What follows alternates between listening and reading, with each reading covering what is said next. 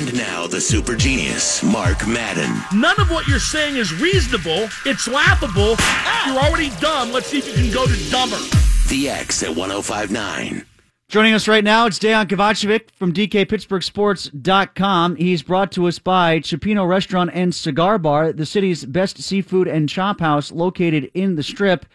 And Dion brought to us by Walnut Grill. DK, I understand you're covering Riverhounds and the Tampa Bay Rowdies, and I understand it's lit. I understand that the experience will be lit, Ben, as you're going to find out for yourself, because I'm sure you're coming down the hill to partake in this event as well, right? I will be there, yes. What's going on, Ben? Will this be streamed on DKPittsburghSports.com? And if so, will you show the national anthem? They will have an anthem. I don't think it'll be shown. The United Soccer League does have an arrangement with Watch ESPN. You know, the online pay version. Mm-hmm. Of ESPN. I somehow doubt that they're going to be all that concerned as to whether or not anybody sees the anthem. But yeah, that's been quite a story. Well, it has been, and it's a little bit frustrating for me because, and actually, as we moved along the show today, it got a little bit better. Like, I do find the debate over whether or not the networks have an obligation to show it for news value versus not showing it for relationship value over business to be an interesting conversation. And I also find it to be interesting from a fan standpoint, Dion, because the vast, overwhelming majority of people consume football on television, not in the stadium. And it just feels to me like so many more people think they see the anthem all the time on TV when they don't. They don't. It's hardly ever been shown. That was my number one impression today was, okay, and because you don't see the anthem, ask yourself, when is the last time you saw, even locally on AT&T Sportsnet, the American anthem, or when the Penguins are playing, when they do both anthems.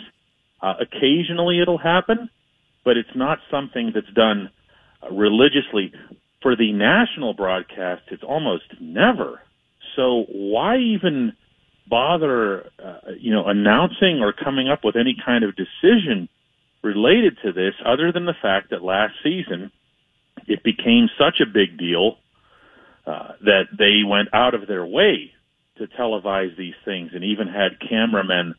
You saw it in person, Tim, as did I, and both at Heinz Field and other NFL stadiums, going right up and down the sideline as if they were taking roll call to see who's standing, who's kneeling, who's there, who's not. I think that they just basically wanted to, meaning ESPN, to go across the board with something and say, look, we're just not going to bother with this stuff. Yeah, and now it's not about making things better, it's about winning. And that's where the problem really comes into play. It's, it's not just a matter of the players have to stand for the anthem. They're not allowed to stay in the locker room. And the players who want to kneel aren't going to accept being told to stay in the locker room. Like, everybody wants to win now. There is no middle ground to be had.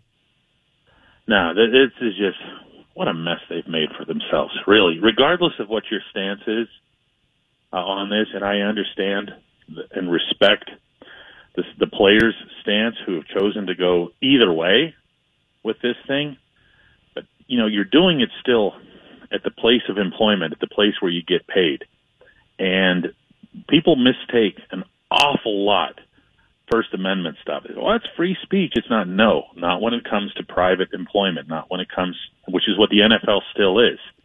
If you want to go and kneel in Market Square, make your own statement, have a public demonstration, that's what the First Amendment guarantees you the right to do.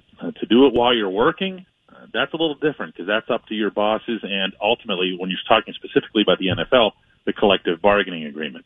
Dan Kovacevic with us, DKPittsburghSports.com. Dan, will people be kneeling in protest of Le'Veon Bell and his performance in September as they did last year? You mean his rap, or are you talking about his football? Oh, I've been kneeling over that for a long time. Wow. Even by your standards, this last one was no winner. I will say that... Has Shady McCoy talked about that yet, by the way? He's going to have the Cleveland game. See, that's the thing that he'll get away with.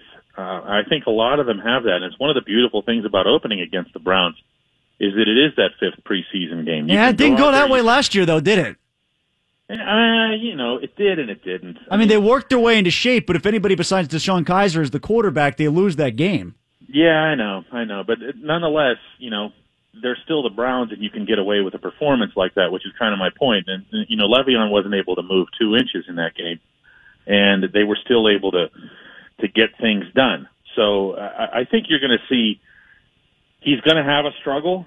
He's going to have, a game or two where he's not himself, and we're all going to be peppering him with questions about it. He's going to get sick of it. He's going to, go somewhere and talk about how beleaguered he is and how nobody respects him. And then he's going to come out in week 3 or 4 and just absolutely erupt. Yeah, see, I don't even know if he's going to do that because he so rarely does that in season in front of us. He does it on his phone when he's by himself on Twitter, away from us. Oh, no, I meant erupt on the field. Oh, no. When you said he's going to feel beleaguered and blah, and that sort of stuff. And he's... Yeah, no, he does that. No, in front of us, he's all, he's smiling. He's a different guy. And as soon as he gets anywhere near a phone or an online device, all of a sudden it's the world is coming down on his shoulders. So, look, he is what he is. And the Steelers know that, and they know that for better and worse. And they know that they've got, the most dynamic running back in the NFL. Whether you think he's the best or not, it's indisputable that he's the most dynamic in terms of the different things that he offers you to the offense. They don't have an alternative to that, not at this stage, not with a quarterback of this experience. Offensive line has learned how to block for him with his patient running style.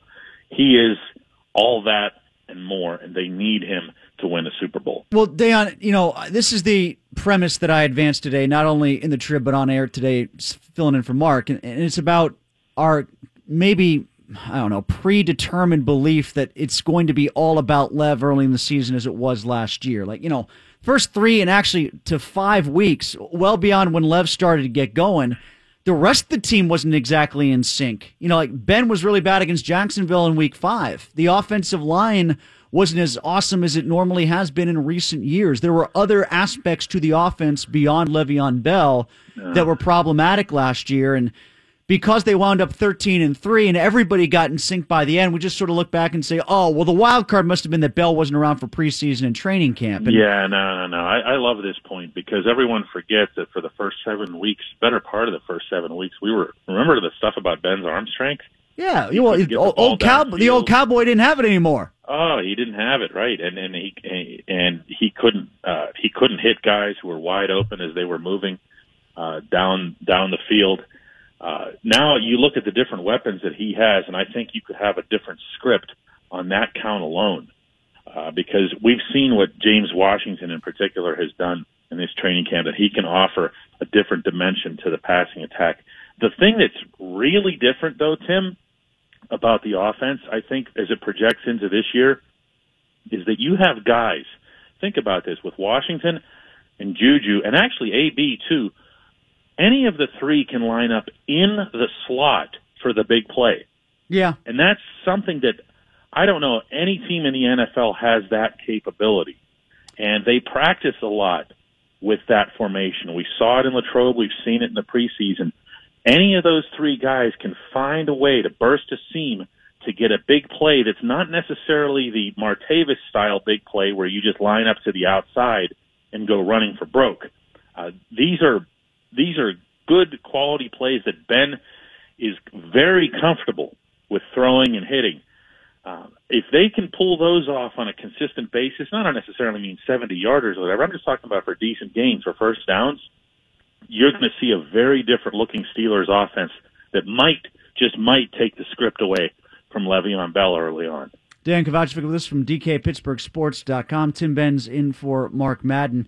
Where do you fall on the Browns and all the attention they're getting as a result of Hard Knocks? Do you think all the gambling love affair with them, skewing the line with so much money coming in on Cleveland, the attention that's being paid to them is just a result of the scuttlebutt about how intriguing Hard Knocks is this year, more so than raw about how good they're going to be? Oh, it's absolutely that. I mean, when you're in that position, you're kind of like, another team that's in town right now, the Braves. Remember when they were America's team because they were the TBS team. They were the one that everybody got to watch. So they became like the running reality show, if you will. This is a little bit older school. But everybody who didn't already have a baseball team anywhere in the eastern half of the country adopted the Braves because they were on TV all the time. And the Browns, I mean, they offer legit drama, you know? I used to say this when I covered the Pirates through an unfortunately large chunk of their 20 years of losing, the consecutive years. But they offered so much more compelling material to write about than they did when they started winning. You know, I mean, if at least if you're not afraid to write about. Right. And actually, you know what, that's a good segue, Dan, because I did want to get to the Pirates, too, and Clint Hurdle's role, because we're starting to hear grumblings of dissatisfaction about Hurdle as a manager and whether or not the Pirates should consider firing him. I don't think that they will. I don't know if they should, because is somebody else going to come in here and do better? You know, with S-Rod and with Jordan Luplo, I don't think they are. What do you mean by the grumblings? I'm not sure I followed you on grumblings. Well, you know, I'm hearing a lot, actually, ironically, from their own flagship station today. A couple of shows had talked about firing Kern Hurdle. Talking about, like, actual Pirates? No, not players. Okay. Just so we're clear on that. Media scuttlebutt. The manager. Yeah, angst. People think the manager was the one who came up with the insane decision in San Francisco to start Clay Holmes and to push the rotation back a day. It wasn't him at all, and the Pirates front office admitted that through a surrogate 3 days later after they let Clint get buried for it publicly. This team is in one hell of a slump right now. I mean, you're talking about... Oh, historic. It's historic, yeah. 1907 stuff. It's mind-boggling to see... some of the comparisons and how far they've had to go back. And, you know, this group is capable of hitting. We've seen it. It's not guesswork. In July, was, 2 weeks ago? They led the majors in home runs. So you'd be okay with them bringing him back next year then? I don't think he's an issue in one direction or the other. There are issues within his staff. I mean, Joey Cora, the third base coach, can't possibly come back. I mean, he's gotten 20 guys thrown out at home plate. That's twice as many as you should be able to pull off, even with an aggressive approach, which he doesn't have. He doesn't have an approach. He stops guys when they should be scoring. Yeah, there's been some of that this year, too. The manager is the most convenient of all possible scapegoats. Let me ask you this, Tim. Who's he had brought up from Indianapolis, other than Austin Meadows, the entire season? Name me one player who's come up from Indianapolis that Hurdle's been able to say, here, I can plug in this hole with this guy. No, you're right. There's no Conor Sheary here. There's no Brian Rust or Jake Gensel here. Nope. Yeah. There isn't even a Dominik Simon in the group. Oh, I think they're all Dominik Simons.